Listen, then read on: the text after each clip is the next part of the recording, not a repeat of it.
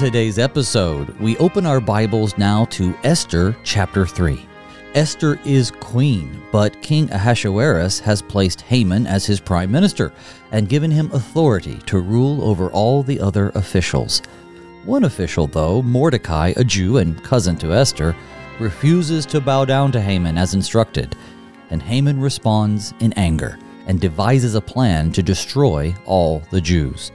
Good morning and blessed Epiphany Tide. Today is Monday, January 30th, and you're listening to Thy Strong Word.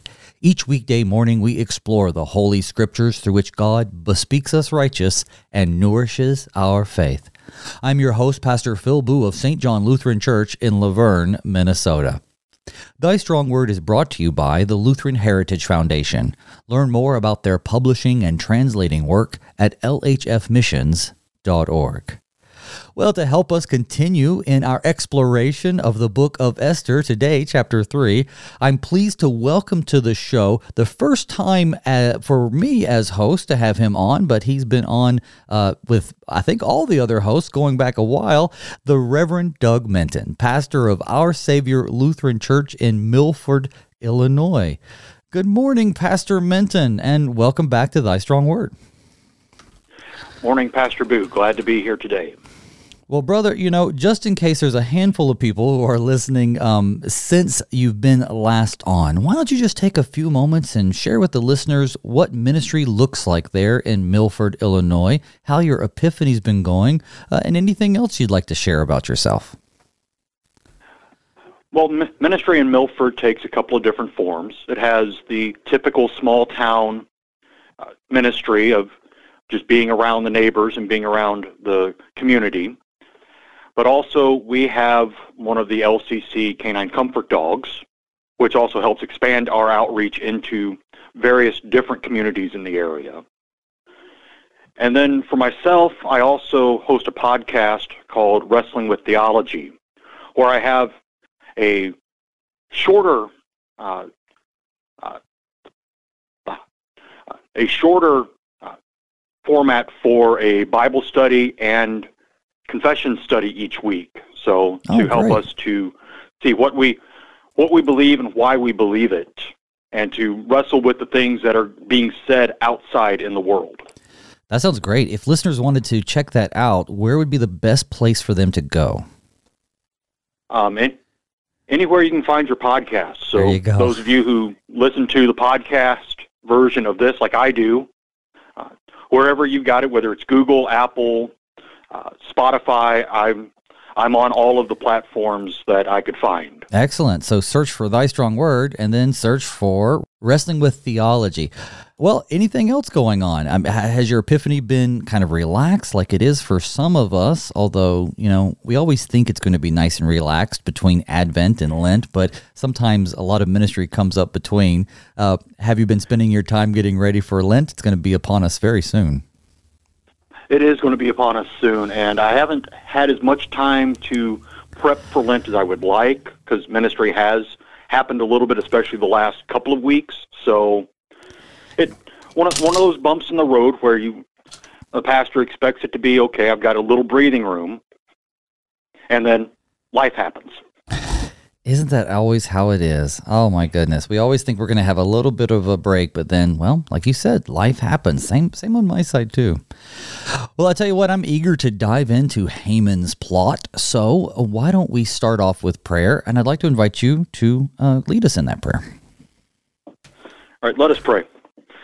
Lord God, Heavenly Father, we thank you for this day and for all the many blessings that you give to each of us. We ask you as we come together to study this chapter of your word, that you would send your spirit upon myself and Pastor Boo as we go through this word. Help us to be able to faithfully proclaim your word through it. We ask all this in your son's most precious name.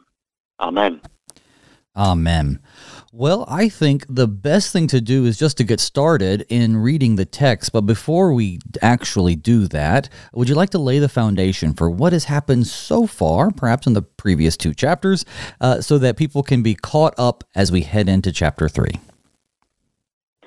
Okay, so as we get into chapter three, we've had the big feast of Ahasuerus happening in chapter 1 where Queen Vashti refuses to come out and perform for them so that she gets banished and then the great and wise officials of the Persian Empire decide um, we really shouldn't have a king without a queen.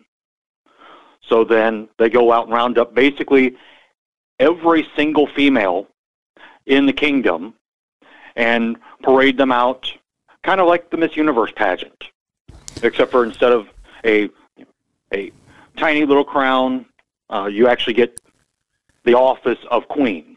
Oh yeah, right. And so then you have you have Esther as uh, one of the Jews in the capital city of Susa, finally being chosen. And we also get introduced to Mordecai, who is her uncle, who has really raised her as a father after her parents died.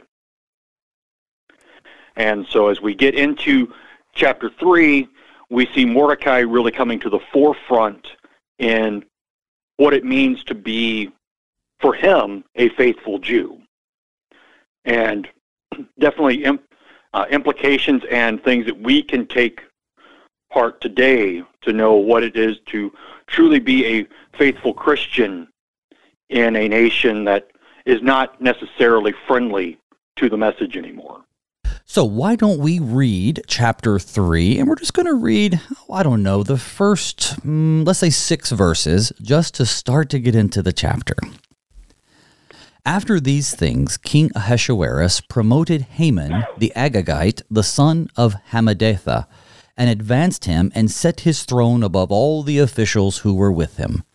And all the king's servants who were at the king's gate bowed down and paid homage to Haman for the king had so commanded concerning him. But Mordecai did not bow down or pay homage. Then the king's servants who were at the king's gate said to Mordecai, Why do you transgress the king's command? And when they spoke to him day after day, and he would not listen to them, they told Haman in order to see whether Mordecai's words would stand, for he had told them that he was a Jew. And when Haman saw that Mordecai did not bow down or pay homage to him, Haman was filled with fury. But he disdained to lay hands on Mordecai alone. So, as they had made known to him the people of Mordecai, Haman sought to destroy all the Jews, the people of Mordecai, throughout all the kingdom of Ahasuerus.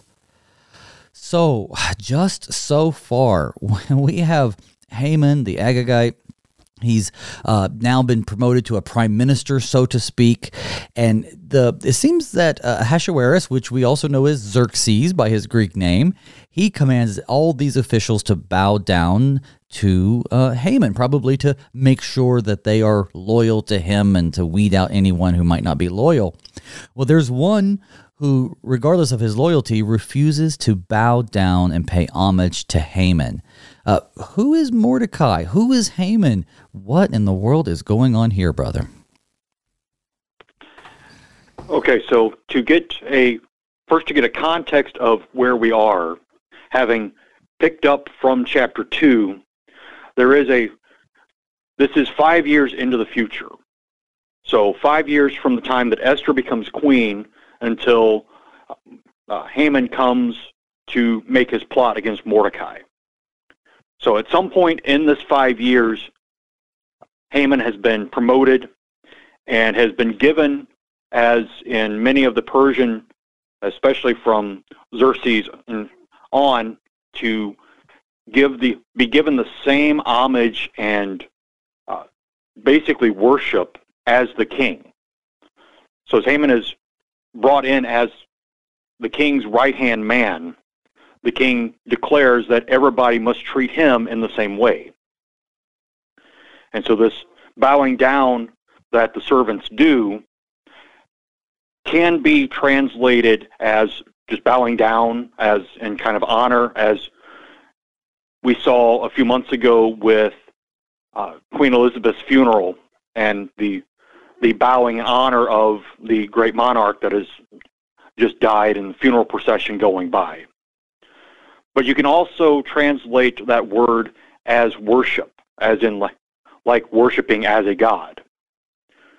And so this is where Mordecai has his issues with Haman, is that Mordecai is a good Jew, wants to follow the first commandment, you shall have no other gods before me.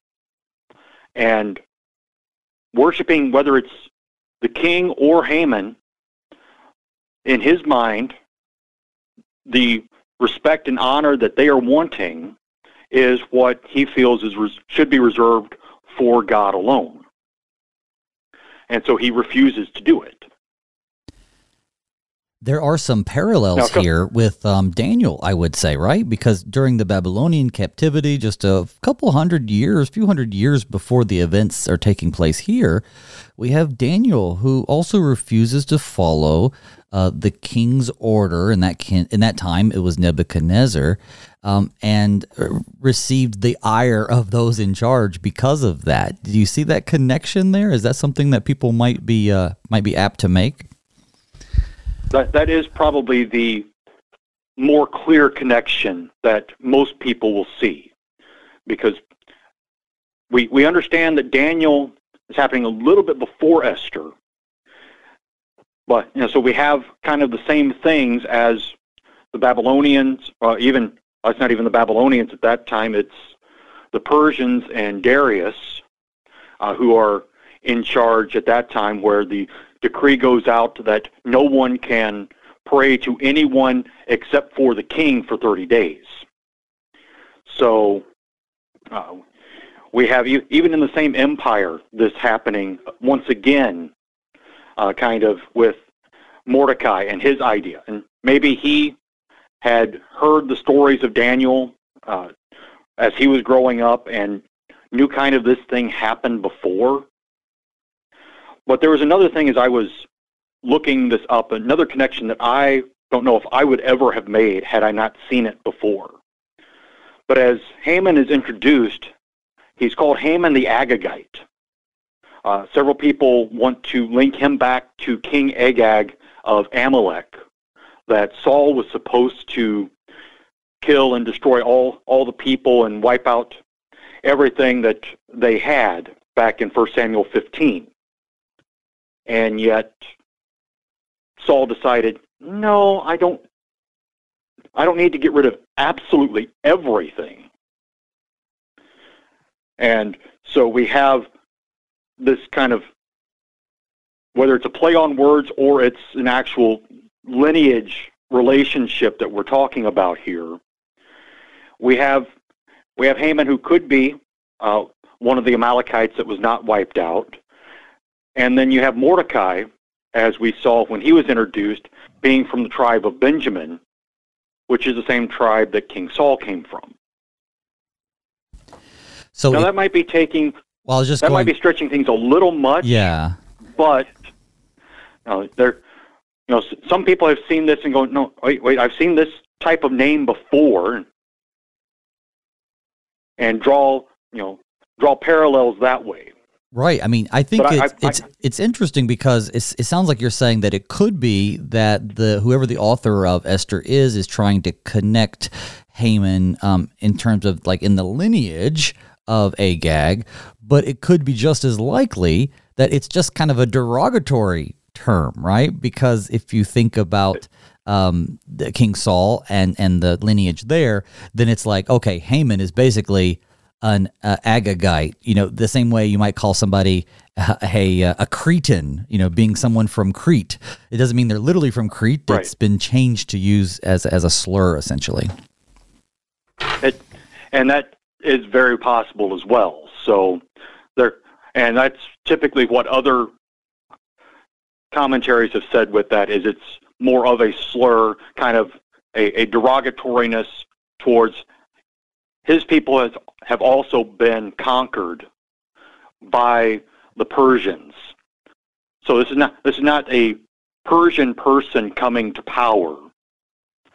So kind kind of bringing out this idea that basically in this kingdom most everybody is a foreigner.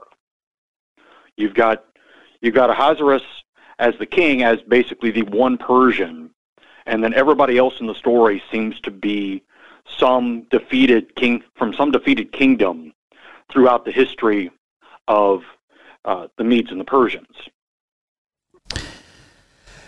So, so it may have no family basis at all, but it was just an interesting comment that a few people made. Yeah, I think so too. And and Mordecai's refusal to bow down to pay homage There there isn't really any Old Testament prohibition to doing that. I mean, it is not necessarily the same in terms of Daniel, where it was explicitly you should worship. This paying homage seems to be a little bit more linked to, as you were talking about earlier, um, just paying respects. But clearly, Mordecai doesn't want to do it. And this causes, regardless of his reasons, likely ones based on his faith and just the understanding of what's going on in the upper echelons of the uh, Persian government here, but it causes Haman just to be just to be furious. You know, it says when Haman saw that Mordecai did not bow down or pay homage to him, he was filled with fury. But then it says he disdained um, to lay hands on Mordecai alone. Uh, it, it, I guess his view was even greater. He wanted to make sure many people, many more, were punished for this. Bec- all the Jews, which leads in my mind to say the reason why he didn't bow down was as a result of his Jewishness. Otherwise, I don't think that Haman would have connected that with all the other Jews. But here we have yet another example of the Jews and someone in power wanting to completely wipe them off the face of the earth. This happens time and again in the Old Testament and even into our own recent history. Uh, just seems like a, a bad lot, uh, you know. So, why do you think that his his anger extended beyond just Mordecai and to like all the Jews? Uh, I guess build on the argument that you've been making. Well, I think from Haman's perspective, we have somebody who is in a position of power that has been given this authority second basically second to the king that has felt disrespected. And we find out as the rest of the servants talk to Mordecai that he tells them that he's a Jew. And so they relay that message to Haman and uh, could be a moment where Haman goes back into the archives to check out this Jewish people. And we've seen uh, we see in Ezra and Nehemiah the neighboring nations around as they seek to rebuild Jerusalem after the Babylonian captivity. Right back to the king saying, "Oh wait, wait, uh, you should really go back and read the history book on these people, because once they get this done, they're not going to be so nice to you anymore." You know, they're going to be a problem like they always have been. And I think that conti- that continues to go on because we go we go through history all the way up, you know, especially as recently as World War II, as this being repeated over and over again.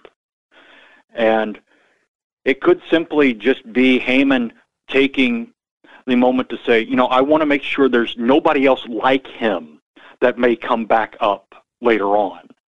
I'll just take care of the situation once and for all and be done with it.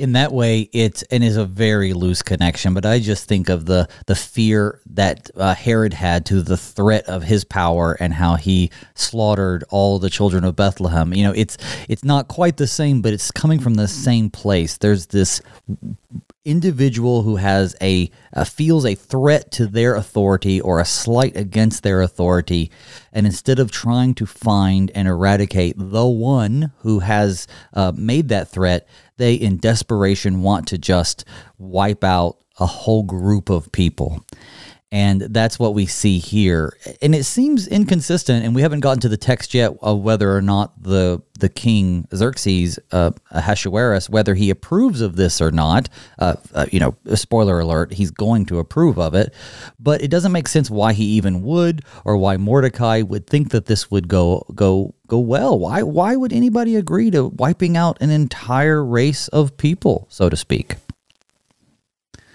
And again, I think that's simply a lust for power. We have the old adage power corrupts, but absolute power corrupts absolutely.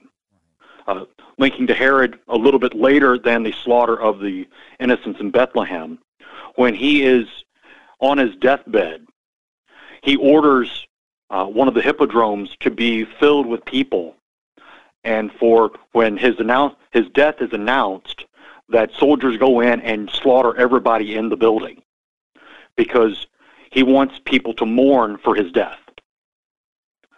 This is kind of that idea of you, you let you let everything go to your head and then nothing that comes out of you seems logical anymore.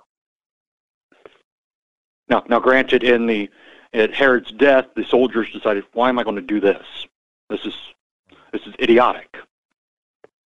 Yeah, he's after his death there's no uh there's no one there to sort of enforce the the the rule, the edict. Uh, but I mean that that right. shows the thinking, right? Like I want people to be crying on the day that I die. Therefore, I'm going to murder all these people. You know, and we see here in in the first part of chapter 3 a lot of gossip going on you know, Mordecai did not bow down or pay homage. We're told that as a fact. And then we see the king's servants, they're, they're basically asking him, Why are you doing this? Why are you disobeying the king's command? And then day after day, they, they tried to convince him. And eventually, you know, the, all the little rumors got up to Haman. And so uh, they conne- they connected that to him being a Jew, right? Because they said, you know, that he was a Jew. But it says here, in order to see whether Mordecai's words would stand, that is, once they told Haman, well, if Haman comes down, surely he'll obey then, right? it's one thing not to obey an edict from your ruler when it's passed down through several intermediaries, but when the man himself comes down, then I'm sure he'll change his tune. And so they said, for he told them that he was a Jew, it definitely seems connected to his Jewishness. So Haman comes down and he sees, he sees that the rumors are true, but not only that, they all see that uh, that um, Mordecai is true to his word. So I'm certain, and, and I, I wonder if you'll agree, that there was also a little bit of aspect of if this one guy rebels, then it's going to spread, right? If there's already the rumor mill going on that he's not listening, and if he gets away with it, well, gosh, then everybody could get away with not listening to the orders of the ruler. Uh, do you think that's something that's going on too? Exactly, because another parallel to Daniel is the uh, golden image that Nebuchadnezzar puts up in his honor and requires everybody in in the kingdom to bow down and worship. And then they look around and there's these three guys standing up while everybody else is is uh, worshiping and doing what they're supposed to be. You know, they want to make sure that you know these three don't because well, Shadrach, Meshach, and Abednego were all also high-ranking authorities in the Babylonian Empire. So if they rebel, you know, it can cause other people to go, wait, they can get away with it. Why can't I? And then you have the entire the, the fear of the entire overthrow of the king's power, which nobody wants, uh, whether you're the king or whether you're even just the prime minister like Haman. You don't want that. You don't want your position to be, you know, toppled over and done away with even if it looks like it's just starting out with one guy. But again, that's part of the fury there is that he's so blinded by just people not doing what he says that you know he goes and makes rash actions as we'll see in the rest of the text that reminds me a little bit in terms of uh, your one person standing up or two people or three people standing up against what is expected in terms of paying homage to the photo taken of a man named August Landmesser.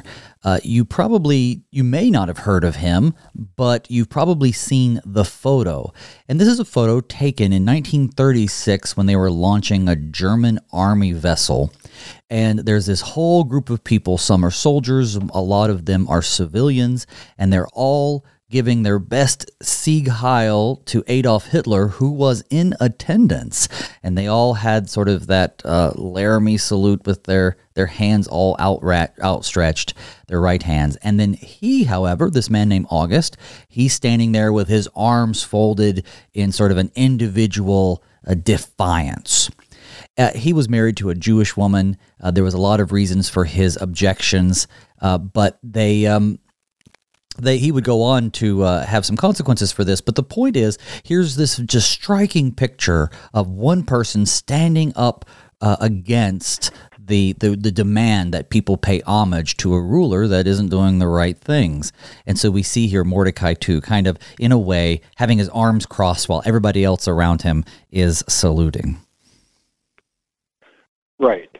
And we we can even move this into our context where it's not necessarily the ruler or you know the president or any of our elected officials, but now more than ever, people are required to pay homages to ideas uh, and uh, activities that are strictly forbidden in the Bible.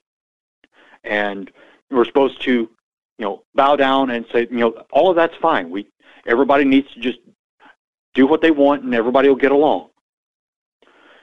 And you know, we we have to stand up as Christians to say, no, this is not right. You know, there there is a line that I cannot and will not cross. Well, and just and again, to just may, to make that explicit, you know, we're talking about things like the LGBTQ agenda and movement, which uh, you know began with this false idea that, well, what we do in our private lives shouldn't be of anyone's concern, which is fair enough in a pluralistic free country, but now it's become where people must pay homage to that, must support it, uh, must never speak against it. And you can add to that things like uh, the CRT movement, you can add to that some extreme feminist movements, you can add a lot of the cultural whims that are being uh, pushed down pushed down people's throats and yet uh, you know, there are many reasons for us not to give in to those and to stand up against them, regardless of the consequences that might come our way. Right, and it, and as I said, you know, I tried to keep it, you know, you know, generic and out there, just to try to cover a, a blanket statement because who knows? In a couple of months, there may be something new that comes out. You know, that you know we have that we'll have to then answer uh, and deal with as well. So it's humans are very good at inventing new ways to be deviant and to resist God's will, for sure. Uh, I do have a feeling, though, in a exactly. few months, a few months, we're still going to be faced with some of the issues I mentioned, for sure. But yeah, we oh, must. Oh, we absolutely. But I'm yeah, we must we must uh, stand up against those things, but we stand up against it not to bring attention or to make a name for ourselves, but because a our consciences require that we obey God rather than man in these situations, but also in um, sort of a defiant act of true love, standing up against that which is not good for people so that people can see and maybe encourage bravery in others that this is not something we should just be going along with. It's not it's not God pleasing, but in many ways it's not healthy for people too. I think of of kids who are being groomed to uh, think that they aren't part of the the sex that they were born. I, I think of my own children in public school. You know, are they being inculcated with these types of ideas. Uh, they probably were more so in Connecticut than they are now in Minnesota, but it's still here. You know, there's still two uh, kids at my local school who identify as a, a, sex other than what they are born, and the, the school enforces kids to observe that and pay homage to that. So there are plenty of specifics it, it, that are worth mentioning for sure. Um, but anything well, else about sure. that, or anything before we take our break? Uh, absolutely. I mean, we we shouldn't solely go with the generic, but need, need to point these things out because, yes, we have a great issue with our our youth. Uh, my, uh, my kids are a sophomore in college and a senior in high school, and they have seen this, you know, for the last few years, uh, just played out. Even even in small town Milford, it's it's here because it has been so it's been so inundated in our society. Agreed. May God give us the courage of Mordecai to stand up for what is right. Uh, but when we return from our break, folks, we're going to get maybe a little back away from the modern times and back into the time of Esther as the results of Haman's plot uh, continue to unfold. So we will look at that when we get back. Don't go anywhere, folks. We'll see you on the other side.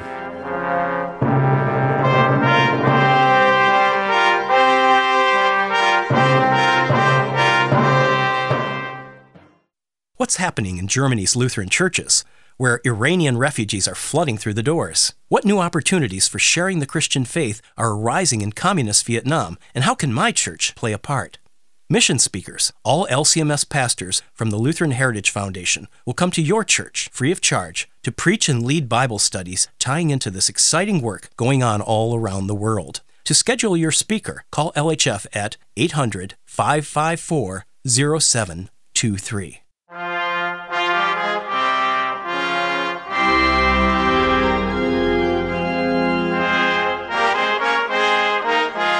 Welcome back to Thy Strong Word. I'm your host, Pastor Phil Booe. With me this morning is the Reverend Doug Menton, pastor of Our Savior Lutheran Church in Milford, Illinois. Folks, I love hearing from you. It's such an encouragement when you write in to share with me how Thy Strong Word is a part of your devotional life. Remember, if you have any questions or comments about today's show or you just want to say hello, you can email me at pastorbooe at gmail.com. That's P A S T O R B O O E at gmail.com. You can also find me on Facebook and send me a message there. And thank you so much for listening and telling others about Thy Strong Word. Your friends and family can tune in on the air on demand at kfuo.org forward slash thy strong word or through your favorite podcasting app. Now, uh, Pastor, before the break, we were uh, starting to make some connections about standing up for what's right, even in a world that demands that we pay homage to that which is not God pleasing. But it would probably behoove us to head back to the scriptures and uh, get some more of the account under our belt. Um, I'd like to do that beginning with 7. In the first month, which is the month of Nisan, in the twelfth year of King Ahasuerus, they cast pur, that is, they cast lots before Haman, day after day. And they cast it month after month till the twelfth month, which is the month of Adar. Then Haman said to King Ahasuerus, there is a certain people scattered abroad and dispersed among the peoples in all the provinces of your kingdom. Their laws are different from those of every other people, and they do not keep the king's laws, so that it is not to the king's profit to tolerate them. If it please the king, let it be decreed that they be destroyed and I will pay 10,000 talents of silver into the hands of those who have charge of the king's business, that they may put it into the king's treasuries. So the king took his signet ring from his hand and gave it to Haman the Agagite, the son of Hammedatha, the enemy of the Jews. And the king said to Haman, The money is given to you, the people also, to do with them as it seems good to you. There we go. That's verse 11. We'll stop there. We're almost to the end. So now we have Haman trying and succeeding to talk the king into letting him destroy the Jew, the Jews. Starting at the top, brother, take us through these events. Okay, so we have beginning at the beginning of the year, Haman deciding when these th- when these things should happen. Babylonian records show that they believe that the human fates for the year were set in the first month of the year. So whatever was going to happen over the course of the next year w- was decided by the gods or by fate or whatever uh, during that first month. So then they cast lots, basically throwing dice until whatever requirement was needed to show that this was the day that it needed to be done on. And then they did it again for the months. So they went through all 12 months, getting to the point where they decide that it, it's the 13th day of the 12th month. And again, all of this seems like, to, to our modern senses, a lot of superstition, which is really what it is. But to give a little bit of spoiler alert for later on in our study of Esther, this is exactly where the Jewish feast of Purim comes from, is the plural of the pur, the lot that was cast to decide these things. So, so we, we, have that day. Go ahead. I was going to say, so we have here, uh, just to kind of catch people up, we have uh, Haman who's casting lots to determine when the destruction of the Jewish people will take place. And then the the casting of the lots kind of indicate what we would say is we're around February or March.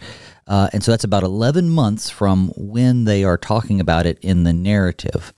So you, you said you talked about the Akkadian term, which is you know pur for casting lots, and that Jewish level of Purim, um, which we'll reference again more in chapter nine. That's sort of the spoiler alert for sure. Uh, but um, in in this case, this casting of lots, I wonder why did they do that? Why did they? You talked about superstition, but was it so that you know they could feel like the gods were on their side because they had decided, or was it because they just didn't want any responsibility for it going wrong? So then they can say, well, you know, we didn't pick the date. I'm sure there are a lot of reasons, but why do you think that they use this this sort of by chance operation to figure out when to do this? I think part of it deals in both of those ideas that the every culture that has a panoply of gods always has a god of chance. So, you know, it's all and it's kind of linked to just kind of the random things that happen during life. And so I think that is a lot of it in the casting of the lots. But then you also have that going away. You know, the you know the lot said this is this is what was supposed to this is when it was supposed to be. So that's I I have no control over them.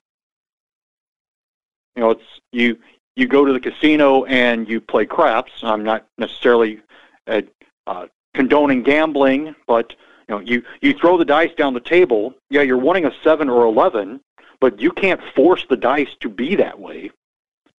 You have to take whatever is there. And you know, if you lose everything, well, you know, the dice just weren't with me. And you could have that same that same lack of accountability for the item, for the actions, if something if something bad were to happen or it were not to take place. I, I think there's an interesting quote from a Greek historian from the fourth century BC. So, I mean, that's pretty close to this time. And, you know, the Persian idea of casting lots would have been like a stone die. And of course, there was chance involved. And he writes So we see that mere human wisdom does not know how to choose what is best any more than if one were to cast lots and do as the lot fell. But the gods, my son, the eternal gods, know all things, both what has been and what is and what shall come to pass as a result of each present or past event. And if men consult them, they reveal to those to whom they are propitious what they ought to do, and what they ought not to do. But if they are not willing to give counsel to everybody, that's not surprising, for they are under no compulsion to care for anyone unless they want to. Which uh, the reason why I think this is kind of humorous is because he's talking out of both sides of his mouth this this greek historian he says well you know of course the right thing to do is to seek the god's will by casting lots because then they will tell you and they know all things. But if it doesn't go or they don't give you an answer well that's because they don't have to because they don't care for any of you. And i think that demonstrates the the futility in relying on lots you know, on the one hand, if it comes to pass, then they say, yes, our God did it and he, he gave us or they gave us the right information. And then if it doesn't come to pass, then they say, oh, well, we were too sinful or or the gods didn't look upon us and they didn't give us the right information. So their gods always get off the hook and are literally described as being supernatural beings that have no compulsion to care for anyone. Um, it, it's so it's so reflective of the humans who've created these gods in their own image, uh, and, and I just think it's in striking contrast to the God of of course Mordecai, the one true God who loves his people and who doesn't call on us to take chances, but to trust in His revealed Word. That's right, and we have we have this great contrast here.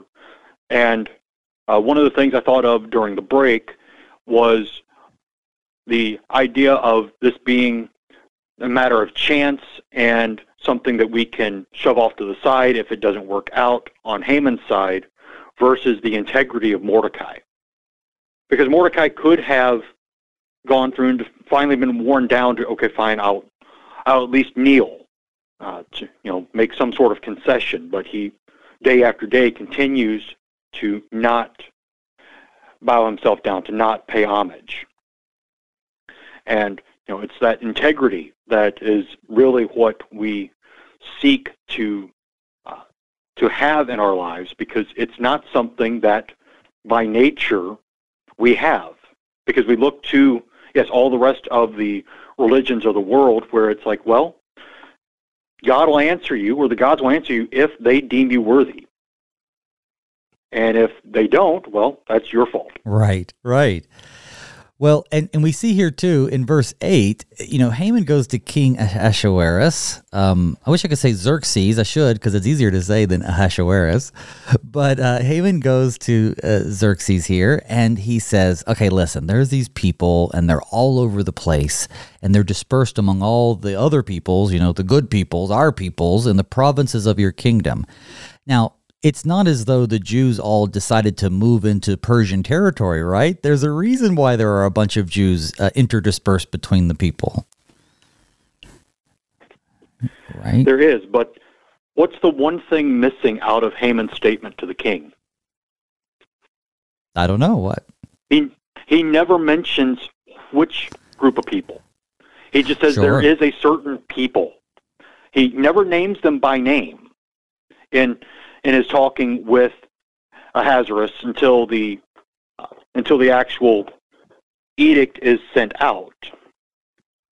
But it's just like there is this certain people. You know, their laws are different. They don't they don't obey your laws if they confl- if your laws conflict with their laws.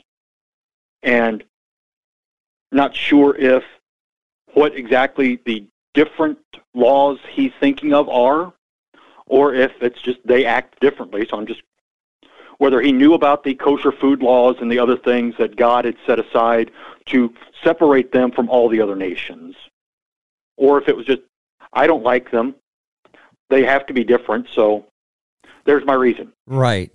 Well, and I think it's pretty much just an exaggeration or a lie, as you've kind of suggested. You know, when he says their laws are different from every uh, from those of every other people, well, that's a truth, right? Because they have different laws. But then they say they do not keep the king's laws. And that, I guess, as a blanket statement, is not true. For the very most part, they do keep the king's laws. He's just saying, well, I know this one guy, and he didn't keep this one law, and so therefore, these worthless people, they don't even they don't keep any of your laws. And, and naturally, he's hyperbolic because he wants King Ahasuerus to sign off on this. Probably also the reason why he's intentionally vague when he references the Jews by saying there's a certain people. Interestingly enough, though, the king, what is also absent is the king does not say which group of people. So either he's vague because he doesn't have to be specific, they know who he's talking about, or the king just doesn't really matter. He's like, hey man, I put you in charge. This is the kind of stuff that you just need to take care of and not bother me. I don't know. Well, and I, I also think verse 9 helps us out with a little bit of the king's not worrying about it. Is Haman is offering to put up 10,000 talents of silver himself to have this done. And I was running through that because we, we get these measurements sometimes, especially like talents in the Bible, and what exactly does that mean? Well, talent is about 75 pounds. So we're talking 10,000 talents, which is 750,000 pounds of silver. And today silver is worth about $26 an ounce, which puts us almost to $300 million in today's money that he's willing to put up himself to have this done. That's some that's some deep rooted anger this guy has if he's willing to put up a ton of cash just to make this happen. I mean, I I don't know about you, but you know, I'm I am probably never going to see three hundred million dollars. Although, you know, if I if I would ever go out and actually play the Powerball sometime, possibly. Well, yeah, not three hundred million, may, maybe 250 million. 300 million is pretty high. I don't have that much. but you you have you have this you know definitely showing the deep hatred that he has, and it's over a what many people would consider a small slight. But how many times have we been slighted in a very seemingly minuscule way, but then we lash out at the people who have done that to us? And our wrong to them is ends up being much worse than their wrong to us. Now, the Persians, for what it's worth, aren't also exactly um, a, a kind and gentle people either. So you add, as you're saying right now, our natural desire to kind of get really angry and e- even kind of get revenge for people who even at the slightest insult might might might cause us to feel bad. You you add that as you said earlier this uh, absolutely corrupting power to this guy and the fact that he has the cash and the ability to make it take place. Yeah you have a recipe for disaster. Exactly it wouldn't be too much earlier that they also the uh, Persian cla- Persian folks rather uh, would have already slaughtered another class of people called the Magian people. Uh, the Greek historian Herodotus talks about this when two brothers uh, usurped the throne, and so then uh, the Persians, by led by Darius the First, basically said anybody who is in the street who belongs to these type of people are to be killed. And so the persians went through the streets of the capital killing every magian they encountered. And then afterwards they celebrated this the persians did with a holy day called the massacre of the magians we see in the in the histories. So you know th- this is also something that they kind of have done before at least once. And i would say probably several times they've they've shown their power by even killing let's say the foreigners or the people who are different among them uh, that's uh, it's happening or it's threatening being threatened to happen to the Jews here, but it's actually happened in the past to others. So we also know, if you know history, that, the, that, that he's serious. This isn't just him venting his anger. He's going to try to make this take place. And Esther, meanwhile, we know the sort of the story. The point of the book of Esther is that she saves the people, but right now she's, a, a you know, a teenager. She's been married off. She doesn't have any power as queen. She's still pretty a weak position. Isn't that right? Exactly, because she is very young, and in the uh, in the ancient world, unless you were the uh, single monarch as queen, you really had no power. Uh, if there if there was a king, the queen was kind of off in the background in the shadows, uh, mainly to be presented out as a trophy wife, as Ahasuerus had tried to do beforehand with with Queen Vashti. So yeah, she she grew up in an environment where yes, she has no power, and even being elevated to queen, uh, she has the title but really no power. Right. All she has to do is ask her predecessor about having any power to defy the king or to do anything.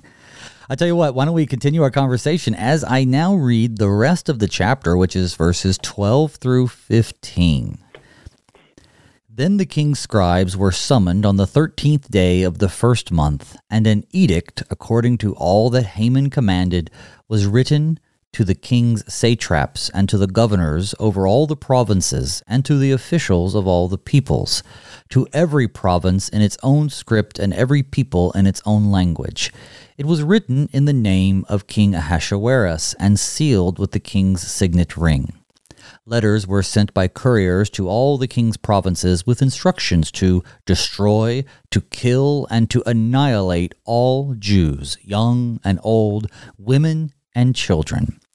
In one day, the thirteenth day of the twelfth month, which is the month of Adar, and to plunder their goods. A copy of the document was to be issued as a decree in every province by proclamation to all the peoples to be ready for that day. The couriers went out hurriedly by the order of the king, and the decree was issued in Susa, the citadel. And the king and Haman sat down to drink, but the city of Susa was thrown into confusion. So here we go. He it's it's taking place. The the information has has been uh, written down. The decree has been sent to all the officials all over the kingdom. They've got the word, and even the citadel is just. I mean, they're just bustling with the with gossip and confusion. What in the world is going on? Is what they're thinking. Um, how do we make sense of this? Well, it is what happens when there is any major edict of this type throughout history is that you want to people want to know okay okay who are these people? Maybe i know some of them maybe i don't. And so you get that confusion in as to okay who are these who are these people that are going to be annihilated? And if i'm a close friend of one am i going to be caught in the crossfire as well? And i also wonder if it's some of the other servants in in the king's court that have talked to Mordecai before and maybe have had you know admiration for his integrity, for his stand, for maybe his wisdom in things, but now we're like, wait, okay, he he started this whole ball rolling, and now um, you know we go back to the history of this has been done before could we be next? You know, where where exactly does the anger and the fury of the king, you know, through Haman, uh, where, where does that end? And is there going to be another one coming out for somebody else the next day? So you, you have you have all these questions that come up in people's minds because they are worried about self-preservation. What I also think is then, very, what I think is very striking is that this um, this decree is in contrast to the decree that we began with just a couple of chapters and a couple episodes ago. In chapter 1, verse 19, it says, If it please the king, let a royal order go out from him, and let it be written among the laws of the Persians and the Medes that it may not be repealed, that Vashti is to never come again before King Ahasuerus. And let the king give her royal position to another who is better than she. So the decree went out, yada, yada, yada. It goes in the same method. So we have just, I, I think if you and we know years have passed since these, but still, it's it's a it's a parallel. I think we're being given here in the text just to show how ridiculous the king is, um, and and so undoubtedly it, it, goes into what you were saying about the the king's reign is so beset by these ridiculous and over overzealous decrees that and now he's drinking while the people of the capital are thrown into confusion over genocide. Uh, it's just it's absolutely a madhouse. It's like a like a circus going on and it really demonstrates um, how out of control he really is. Exactly. And uh, this this chapter is actually one of those chapters where i when first when first studying things uh, even as a teenager getting into Esther, if you go into the Apocrypha, in verse 13, it has the entire decree.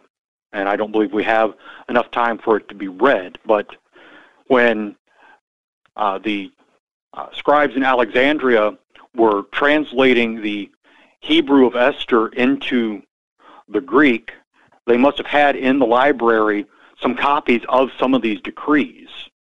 So we have extra portions in there. And it's it's interesting just the way it is all put out there and really it goes down to the ex, you know the extermination but the method in the growth of the verbs in verse 13 you know there you know the instruction to destroy. Okay that seems bad enough right? And then to kill. And then to annihilate. It's like you know it almost seems like uh, in Amos, where you have the locust invasion, where where one set what one set leaves behind, the next set eats up. It's like you know whatever does not fall under destruction, then kill, and then you know if there's anybody left, then we'll annihilate.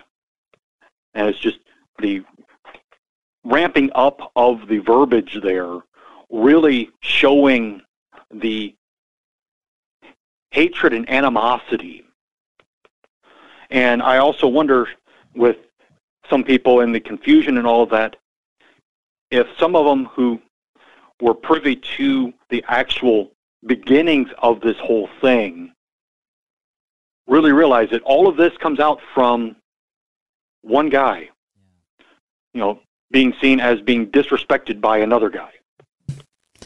Well, and this is the definition of overkill too, right? To destroy, to kill, to annihilate. It it, it's it's like I want you to stab him and then shoot him and then burn him. It's it's. I think it also is reflective of the anger. I mean, King Ahasuerus has signed off on it, but these are really the the. I would say that the words of the actual edict were penned by Haman. He's the one whose anger is reflected in the edict. Yes, yeah, and it it is simply the king basically in verse uh, ten and eleven, just handing over the signet ring, say, "Do whatever you want." Right. Here's here's me signing off on it, so it's legal. Blank check.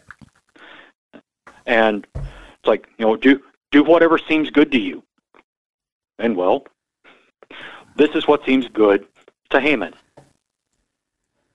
Ooh, something else. And then they and they and he does it and he puts it into practice and you know, next time we get together, we're going to be moving into chapter 4 where Esther, even from her position of weakness as a young queen, she well, she uses what influence she does have to help intercede on behalf of her people. But that we'll have to get to next time. Uh, we are at the end of our show. Just a couple of minutes. Anything else you want to leave the people with, brother? Simply that you and I understand in our time what Mordecai was going through in his time.